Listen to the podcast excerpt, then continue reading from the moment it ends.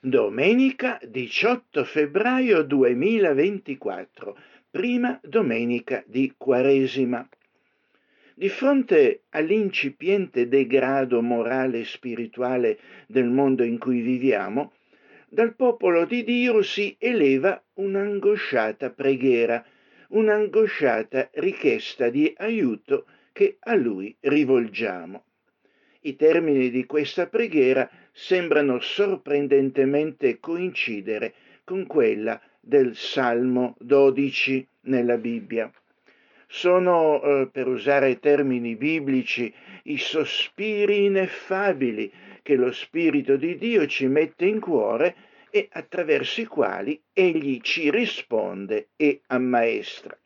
Lo vedremo nella predicazione di oggi. Prima però prepariamoci per il culto nello spirito di chi, lasciando da parte ogni distrazione, in quest'ora intende concentrarsi in lui con la preghiera e il canto per ascoltare la sua voce e apprendere quanto egli vorrà rivelarci.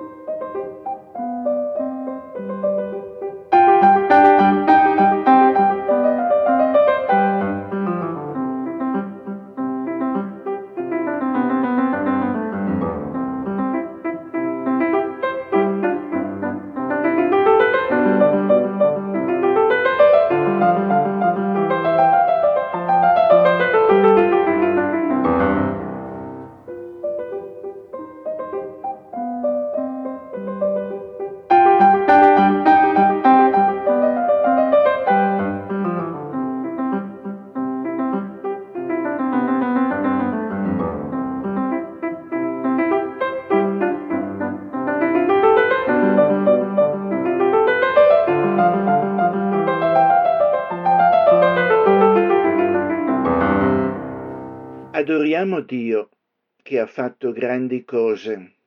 Ci rallegriamo nel nostro Dio che ha aperto una strada nel deserto di questo mondo. Adoriamo Dio che ha fatto scorrere fiumi di misericordia nella terra desolata. Siamo il popolo che Dio ha formato attraverso Cristo. Lo adoriamo e ce ne rallegriamo.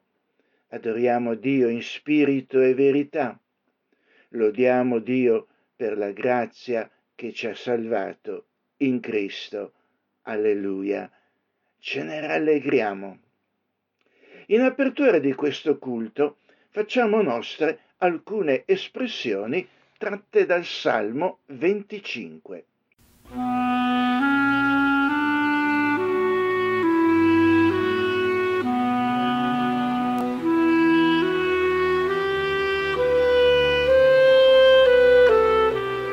Salmo 25.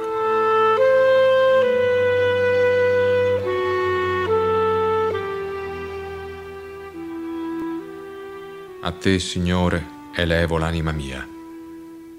Dio mio, in te confido, non sia confuso, non trionfino su di me i miei nemici. Chiunque spera in te non resti deluso, sia confuso chi tradisce per un nulla. Fammi conoscere, Signore, le tue vie insegnami i tuoi sentieri, guidami nella tua verità e istruiscimi, perché sei tu il Dio della mia salvezza. In te ho sempre sperato. Ricordati, Signore, del tuo amore, della tua fedeltà che è da sempre. Non ricordare i peccati della mia giovinezza, ricordati di me nella tua misericordia, per la tua bontà, Signore. Buono e retto è il Signore. La via giusta addita ai peccatori, guida gli umili secondo giustizia, insegna ai poveri le sue vie. Preghiamo. Dio onnipotente ed eterno, eh, sempre per noi premuroso ci raccogliamo in questo giorno prosciugati da un'altra settimana. Siamo come un deserto arido, vuoto e bisognoso di rifornimento spirituale. È quello che tu ci puoi fornire attraverso la tua parola. Visitaci con la tua presenza, disseteci del tuo spirito e bagnaci nei tuoi corsi d'acqua viva affinché la nostra vita possa riconoscerti e adorarti a lode e onore di Gesù Cristo. Amen. A te, Padre, levo il cuore e confido solo in te. Fa d'angoscia e da timore, franca l'alma dammi fe sempre l'uomo trionferà se confida solo in Dio, ma sconfitto al fin cadrà chi si oppone al santo Dio. Padre, insegna me la via che conduce l'uomo al cielo onde possa in vita mia rimanere a te fedel. Tu sei luce e verità, sei la forza a cui m'affido, nell'immensa tua bontà poggi ascolto a questo grido. Della tua clemenza eterna sommo Dio non ti scordar, sol la tua bontà paterna può l'affanno mio queta, quando l'ora del patir giungerà per me tuo figlio, tu m'aiuta nel soffrir, si mia forza e mio consiglio. La parola del Signore ci dice, i sacrifici graditi a Dio sono lo spirito rotto. O Dio, tu non disprezzi il cuore affranto e umiliato. Poniamoci dunque davanti al Signore in questo spirito per confessare davanti a Lui le nostre trasgressioni. Le vicende dell'antico popolo di Israele ci sono raccontate dalla Bibbia per nostro ammaestramento. Durante il loro cammino nel deserto del Sinai, liberati dalla schiavitù in Egitto e diretti alla terra loro promessa, avviene quanto troviamo nel libro dei numeri, al capitolo 21. Poi gli israeliti si partirono dal monte Hor muovendo verso il Mar Rosso per fare il giro del paese di Edom, e il popolo si fe impaziente nel viaggio, e il popolo parlò contro Dio e contro Mosè dicendo, perché ci avete fatti salire fuori dall'Egitto per farci morire in questo deserto? Perché qui non c'è né pane né acqua, né l'anima nostra è nauseata da questo cibo tanto leggero. Allora l'Eterno mandò fra il popolo dei serpenti ardenti, i quali mordevano la gente, e gran numero di israeliti morirono.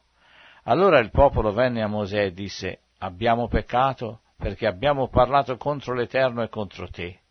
Prega l'Eterno che allontani da noi questi serpenti.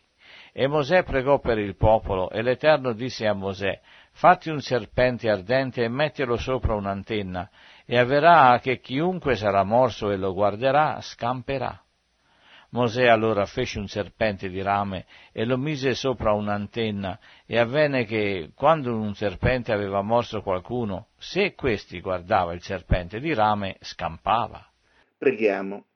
Signore Dio, spesso siamo impazienti come l'antico popolo di Israele. Vogliamo le cose a modo nostro e le vogliamo in fretta. Perdonaci Perdonaci quando la pensiamo in questo modo o lo diciamo ad alta voce.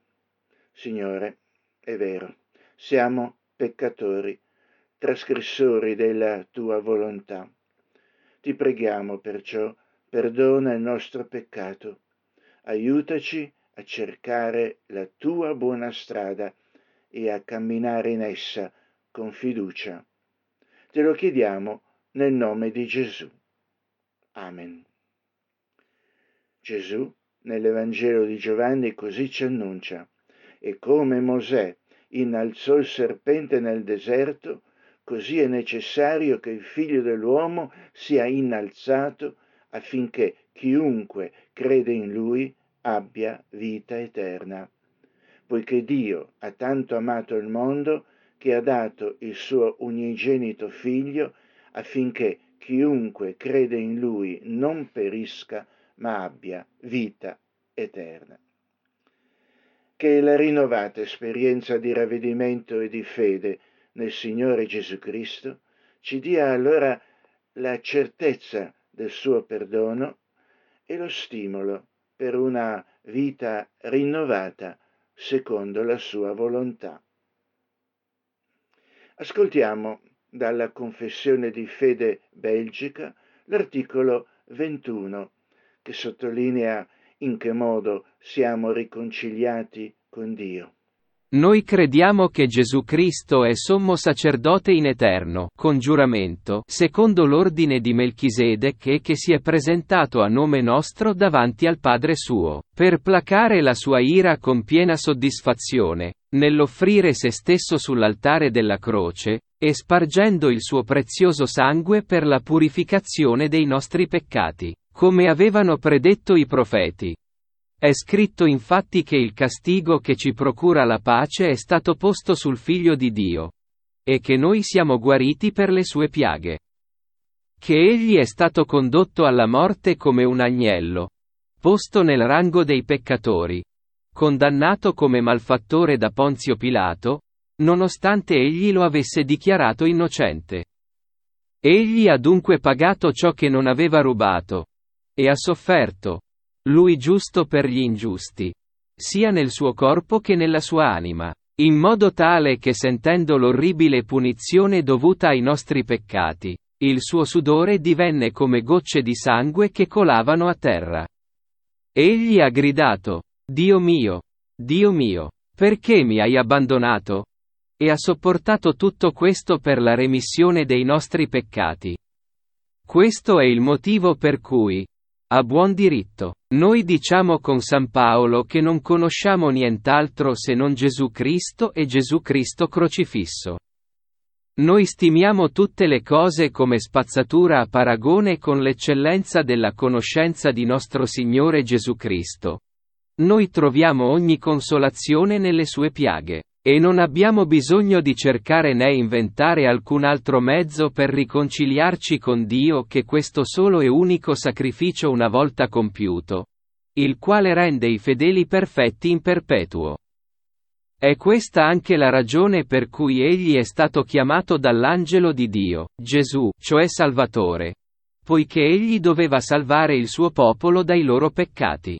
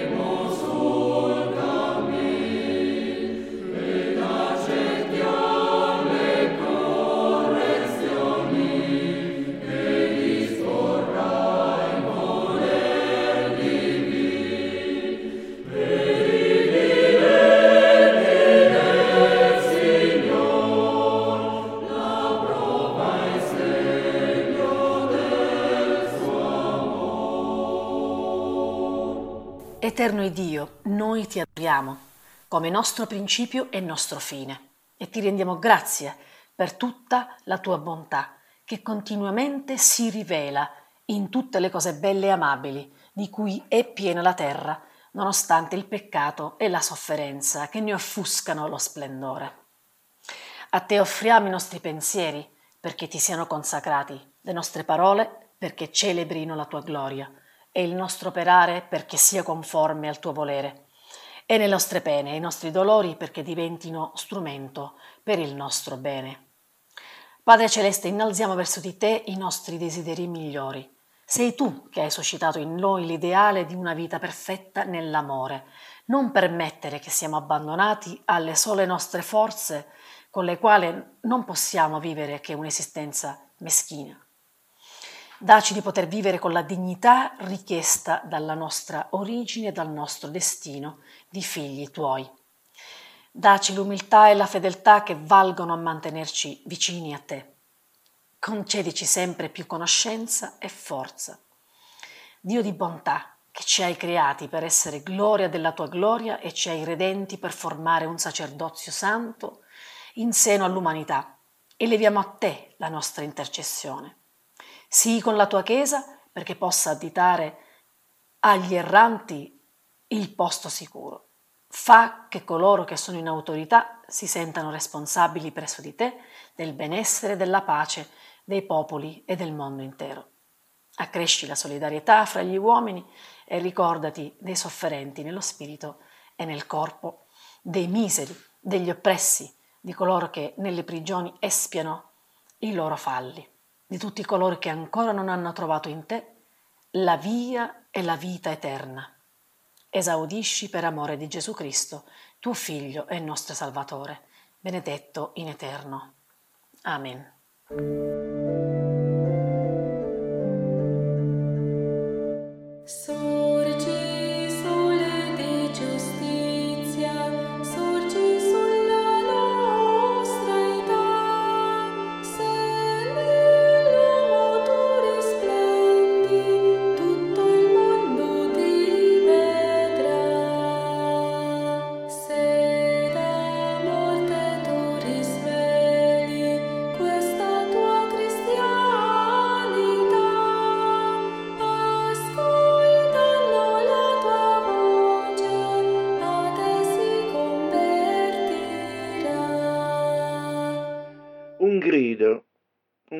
Si leva sempre più forte per la lamentevole situazione in cui ci troviamo come paesi occidentali che si allontanano sempre di più da quelle che un tempo da quelli che un tempo venivano considerati i valori fondanti della civiltà giudeo-cristiana.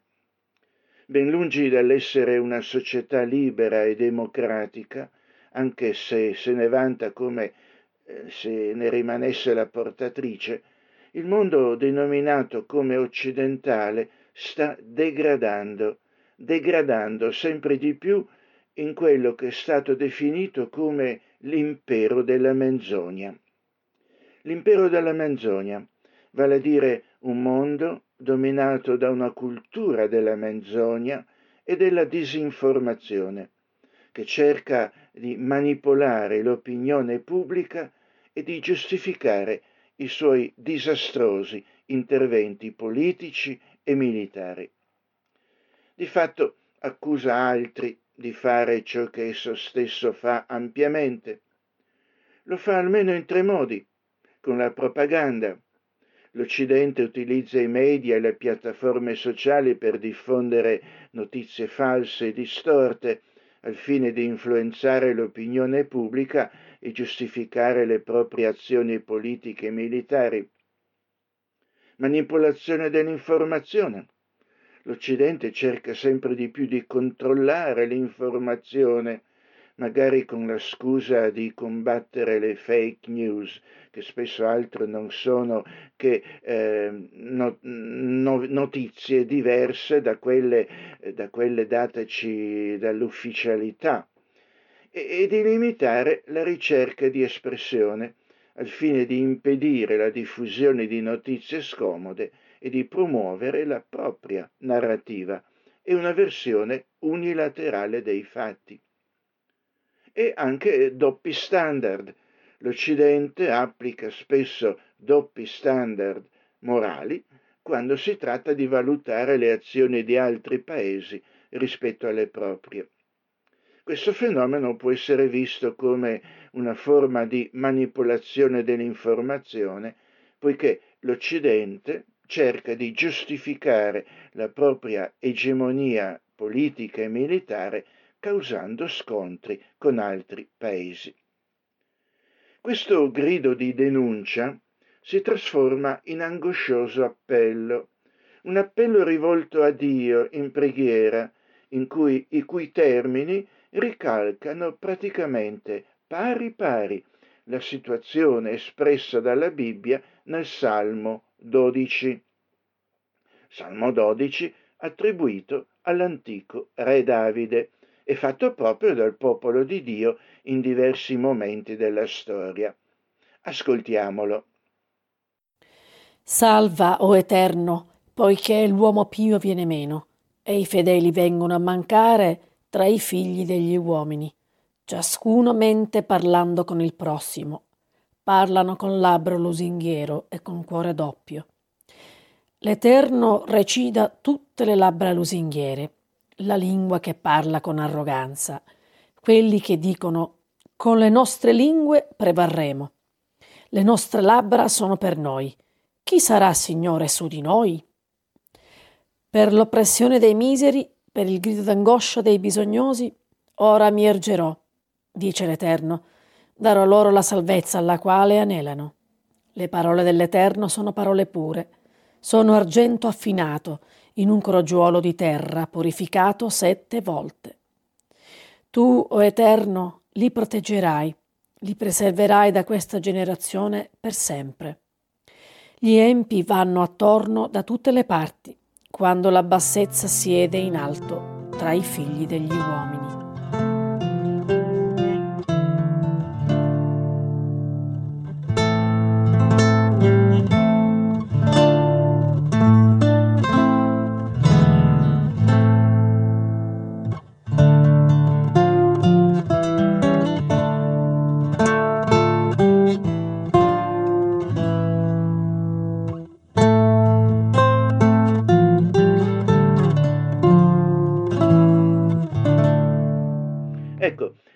Salmo esprime il lamento e la preghiera dell'antico re Davide che si sente solo in mezzo a un mondo impazzito, fatto non solo di gente empia, ma pure di troppa religiosità ingannevole e incoerente, persino tra lo stesso popolo di Dio.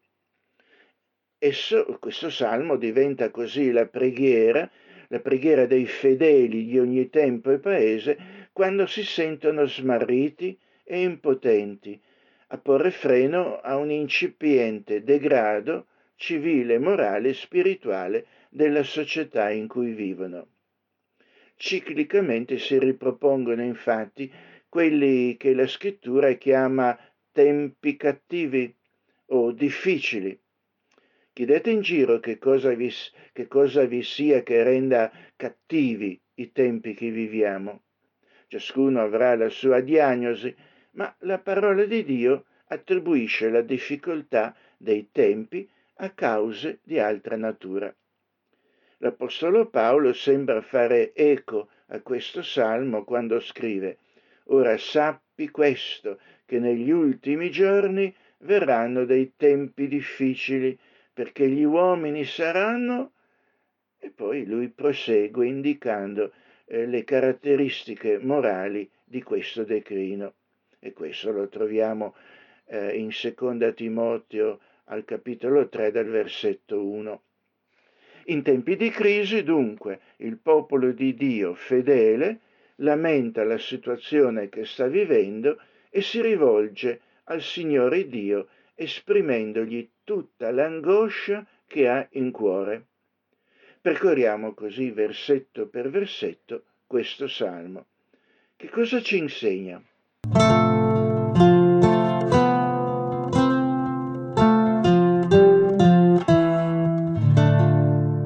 Versetto 1. Salva, o Eterno, poiché l'uomo pio viene meno e i fedeli vengono a mancare tra i figli degli uomini. Davide eleva a Dio un grido disperato. Aiuto! La situazione sta precipitando. C'è una categoria di persone che sta scomparendo e che è essenziale per la nostra stessa sopravvivenza. È la sola nostra salvaguardia dall'imbarbarimento della nostra società, dal caos conseguente all'assenza di regole morali. Qual è questa categoria di persone che sta scomparendo? Beh, il Salmo dice quella dell'uomo pio. L'uomo pio. Non fraintendiamo però o banalizziamo questo concetto. Non si tratta tanto dell'uomo religioso in senso lato, perché eh, dobbiamo riconoscerlo, c'è pure molta religiosità alienante. Nel senso biblico del termine, che qui compare, una persona pia, in ebraico chassid, è qualcuno che fa ciò che è giusto, fa ciò che è giusto agli occhi di Dio e si comporta in maniera fedele al patto che ci lega a Dio. Il termine rimanda al, a, a, Hesed, un altro termine che significa fedeltà, fedeltà al patto e devozione leale, amore per Dio e per i suoi comandamenti.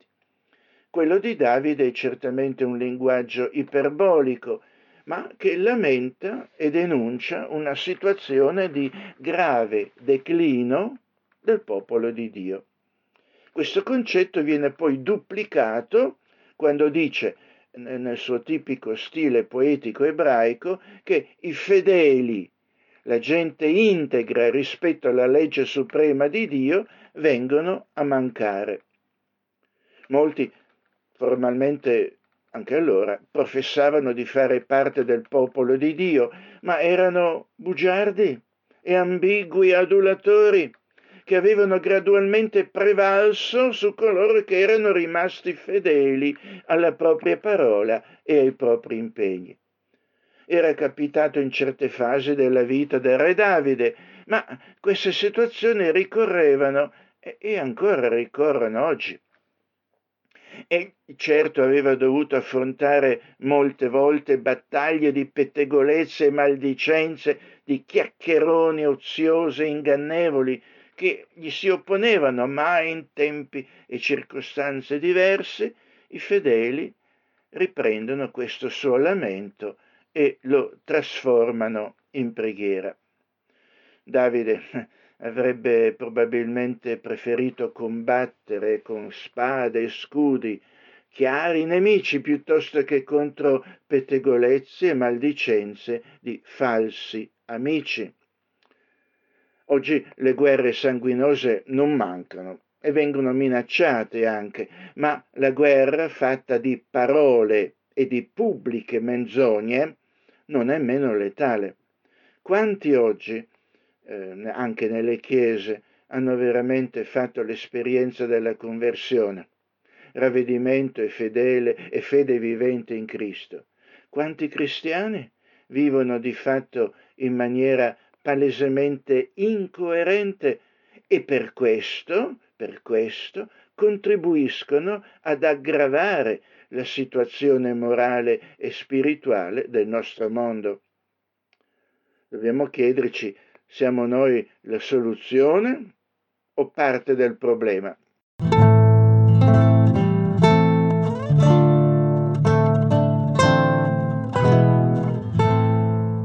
Versetto 2. Ciascuno mente parlando con il prossimo. Parlano con labbro lusinghiero e con cuore doppio. Il nostro, come dicevamo all'inizio, è stato definito l'impero della menzogna dire la verità non è più una virtù. La menzogna è diventata uno strumento di lotta e di asserzione del proprio potere, sia a livello individuale che sociale. Ci si dice menzogne l'uno all'altro, il governo mente, la stampa mente. Il fedele re Davide lo lamentava per il suo regno. era diventato il regno dell'ipocrisia, dove si pronunciavano parole dolci, cioè lusinghe, complimenti o parole gentili magari, con il solo scopo però di suscitare per interesse personale piacere o gratificazione nell'altro. Erano adulazioni che spesso implicavano ipocrisia o esagerazione nelle lodi. Venivano usate per, però per manipolare o guadagnare favore in modo non genuino. Il labbro lusinghiero è come il bacio di Giuda, Giuda il traditore. Ricordate il versetto che dice, ma Gesù gli disse, Giuda, tu tradisci il figlio dell'uomo con un bacio. Luca 22, 48. E quello anche delle persone apparentemente religiose che innalzano preghiere come molti al tempo di Gesù, Gesù che diceva questo popolo mi onora con le labbra, ma il suo cuore è lontano da me. Il cuore di cui qui si parla si riferisce alla mente, la mente da cui hanno origine motivazioni e intenzioni. E questo cuore è indicato come doppio, il doppio cuore. Infatti, che apparentemente il cuore che viene mostrato attraverso le loro parole, che è molto diverso dal vero cuore che tengono nascosto.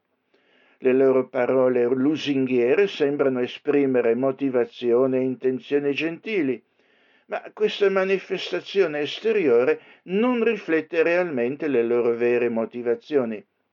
Il loro vero cuore è pieno di pensieri malvagi e intenzioni distruttive. Dicono una cosa e ne intendono un'altra. Non ci si può fidare di loro. Si fanno vedere diversi da quello che sono. Spesso le lusinghe sono persino desiderate, come gli oracoli dei falsi profeti, quando per esempio Isaia dice dicono ai veggenti non vedete e a quelli che hanno delle visioni non ci annunciate visioni di cose vere, dice, diteci delle cose piacevoli, profetizzateci delle illusioni. Perché? Perché molti amano pascersi di illusioni e preferiscono queste illusioni alla verità. Anche al tempo del profeta Elia sembrava che le persone pie fossero quasi estinte. Ricordate le sue parole? Io sono stato mosso da una grande gelosia per l'Eterno, per l'Iddio degli eserciti, perché i figli di Israele hanno abbandonato il tuo patto, hanno demolito i tuoi altari hanno ucciso con la spada i tuoi profeti. Sono rimasto solo io e cercano di togliermi la vita questo in prima re 19.10. Un commentatore, Matthew Henry, diceva sono davvero brutti i tempi in cui non esiste la sincerità, quando un uomo onesto non sa più a chi credere né, chi, né di chi fidarsi, né osa confidare in un amico, in una guida. Guai a coloro che contribuiscono a rendere i tempi così pericolosi.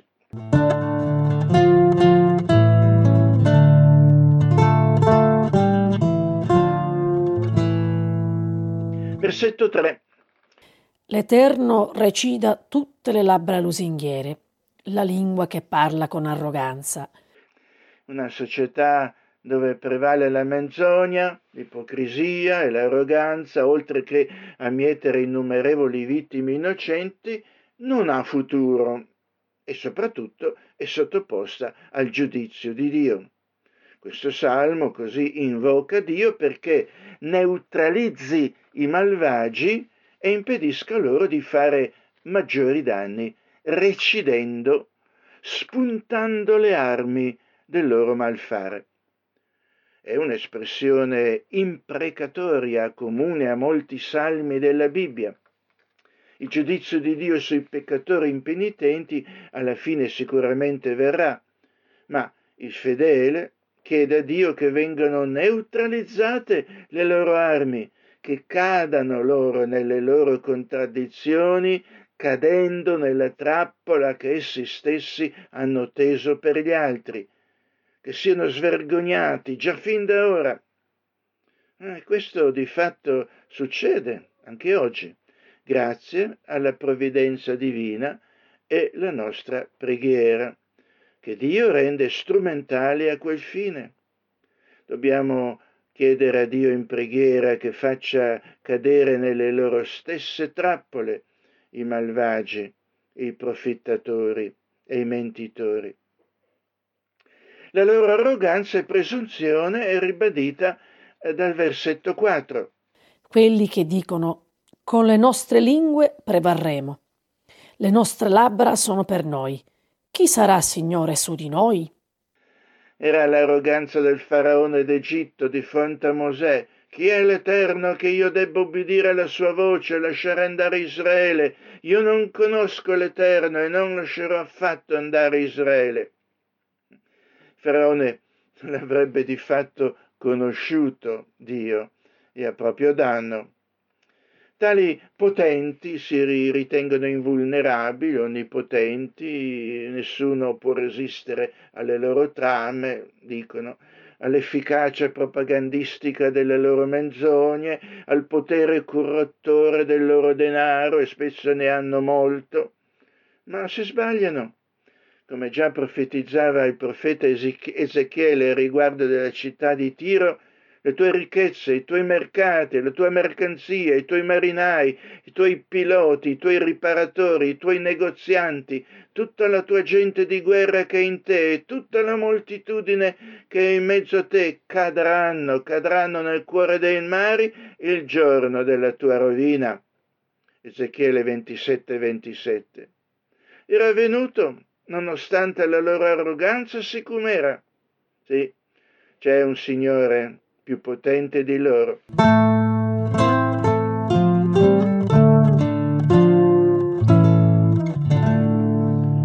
Ed ecco che a questo punto del Salmo, al versetto 5, troviamo la risposta di Dio. Per l'oppressione dei miseri, per il grido d'angoscia dei bisognosi, ora mi ergerò, dice l'Eterno, darò loro la salvezza alla quale anelano. L'oppressione qui e la violenza verbale e anche fisica sulle loro molte vittime. Un'altra possibile traduzione per darò loro la salvezza alla quale anelano è darò salvezza al testimone in loro favore. In questo caso il Signore prometterebbe protezione a coloro che hanno il coraggio di sostenere gli oppressi e sostenerli anche nei tribunali. Chi non si lascia intimidire dagli arroganti e sostiene la causa degli oppressi sarà sostenuto dal Signore, dal Signore stesso perché agisce per la giustizia e la verità. Maria, la madre di Gesù, nel suo salmo riportato in Luca, dice, dimostrando da che parte sta Dio, Egli ha operato potentemente con il suo braccio ha disperso que- quelli che erano superbi nei pensieri del loro cuore, ha detronizzato i potenti, ha innalzato gli umili, ha ricolmato di bene gli affamati e rimandato a mani vuote i ricchi. Luca 1, dal 50 al 53. In un mondo così di infidi ingannatori, di chi o di che cosa ci si può ancora fidare? Lo ribadisce il versetto 6. Le parole dell'Eterno sono parole pure, sono argento affinato in un crogiuolo di terra purificato sette volte.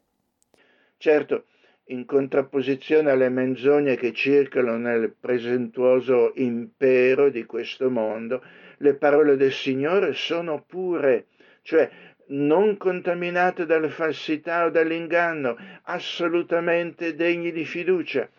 Certo, anch'esse gli arroganti e presuntuosi delle organizzazioni ecclesiastiche delle sette vorrebbero monopolizzarla, condizionarla, distorcerla, mettendola a servizio del loro potere oppressivo. Nell'ambito però del libero movimento dei profeti dell'Antico Testamento, che non temevano di opporsi all'establishment, come pure nell'ambito del movimento cristiano libero, esse si sono comprovate sempre parole pure, sante, libere da ogni mescolanza estranea e da ogni frode e inganno. Come dice la lettera agli ebrei, la parola di Dio è vivente ed efficace, più affilata di qualunque spada a due tagli, penetra fino a dividere l'anima dallo spirito, le giunture dalle midolla e giudica i sentimenti e i pensieri del cuore. Ebrei 4:12. Lo stile di vita che esse prescrivono e promuovono, cioè lo stile di vita che la parola di Dio prescrive e promuove, sono promesse di Dio ferme e stabili.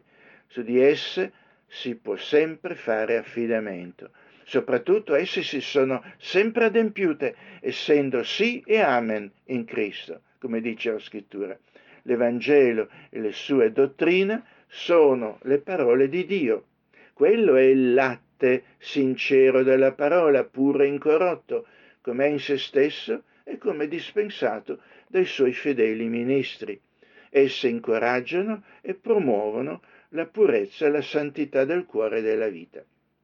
Per questo, coloro che si affidano ad esse, come si esprime il versetto 7 di questo salmo, Tu, o Eterno, li proteggerai, li preserverai da questa generazione per sempre.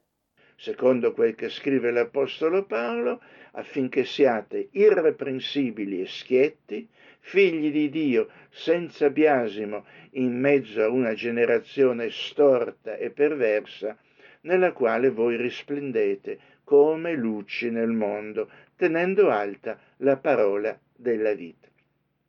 Dice infine il versetto 8, Gli empi vanno attorno da tutte le parti, quando la bassezza siede in alto tra i figli degli uomini la situazione lamentevole della società in cui vive, che pesa sul cuore di Davide quando scrive questo salmo e che dà origine all'accorato appello rivolto a Dio di esserne liberato, è quella che quest'ultimo versetto chiama bassezza. Bassezza, si tratta di degrado morale, mancanza senza scrupoli di integrità e dignità, in ultima analisi mancanza di conformità alla legge morale suprema di Dio. Egli la rileva come diffusa, accettata e riconosciuta come qualcosa che era normale o accettabile nella società in cui viveva. Essa non potrà che produrre caos e devastazione generalizzata. Peggio è quando tale bassezza siede in alto, siede in alto fra gli stessi funzionari della sua corte, quelli che dovrebbero dare il buon esempio alla popolazione. Così facendo è inevitabile che gli empi vadano attorno da tutte le parti.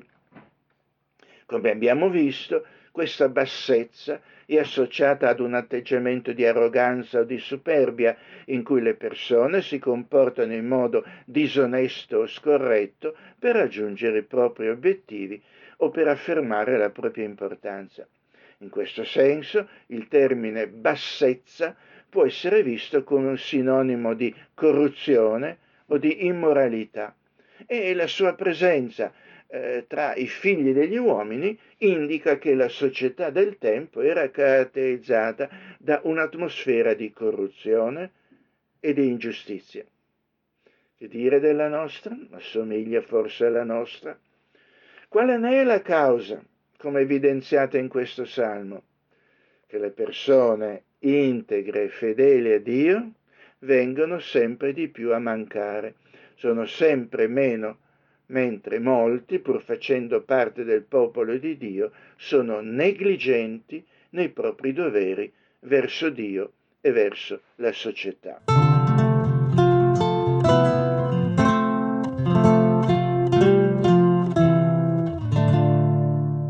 Eh sì, potremmo pensare che questo salmo finisca con una nota triste e deprimente.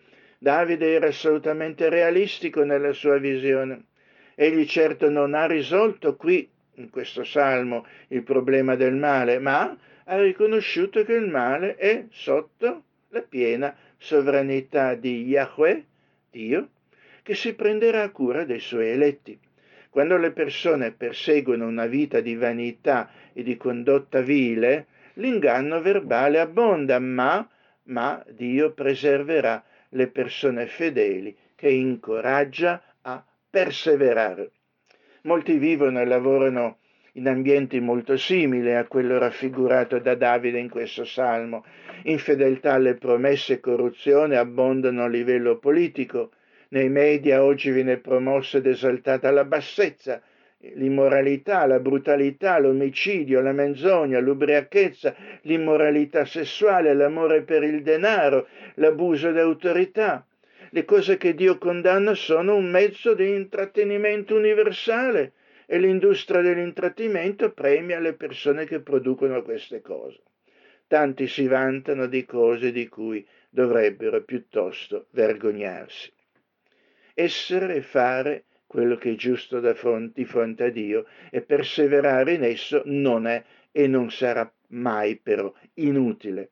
Dio preserva coloro che intendono seguirlo quando devono vivere in atmosfere inquinate inquinate dall'inganno e dal linguaggio corrotto.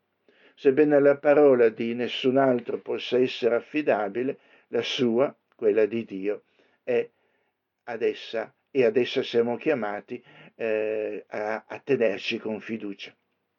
Gesù disse, voi siete il sale della terra, ora però se il sale diventa insipido, con che lo si salerà? Non è più buono a nulla se non ad essere gettato via e calpestato dagli uomini. Voi siete la luce del mondo. Una città posta sopra un monte non può rimanere nascosta e non si accende una lampada per metterla sotto un recipiente, anzi le si mette sul candeliere ed essa fa luce a tutte quelle che sono in casa. Così, così risplenda la vostra luce davanti agli uomini affinché vedano le vostre buone opere e glorifichino il Padre vostro che è nei cieli. Questo in Matteo capitolo 5 dal versetto 13. Innalziamo così a Dio facendo la nostra la preghiera del Salmo 12, magari anche cantandola perché eh, meglio la si imprima in noi. Dio risponderà ad essa perseverando noi nell'essere ciò che in Cristo Dio sta realizzando nella nostra vita.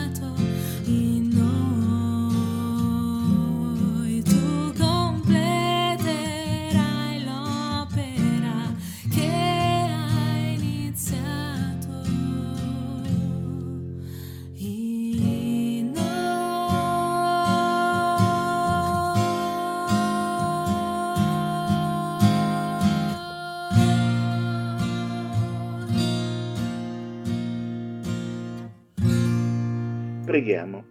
Dio di misericordia, sei pieno di tenerezza e compassione, lento all'ira, ricco di misericordia e sempre pronto a perdonare. Concedici la grazia di rinunciare ad ogni male e ad aggrapparci a Cristo, affinché possiamo dimostrarti in ogni modo di essere i tuoi figli amorevoli, per Gesù Cristo, nostro Signore, che vive e regna con te e con lo Spirito Santo, un solo Dio, nei secoli dei secoli. Amen. Ricevete la benedizione eh, per terminare, la benedizione che proviene dal Signore. Grazia e pace a voi, da Dio nostro Padre e dal Signore Gesù Cristo, che ha dato se stesso per i nostri peccati, per liberarci dal presente secolo malvagio, secondo la volontà del nostro Dio e Padre, a cui sia la gloria e l'onore nei secoli dei secoli. Amen.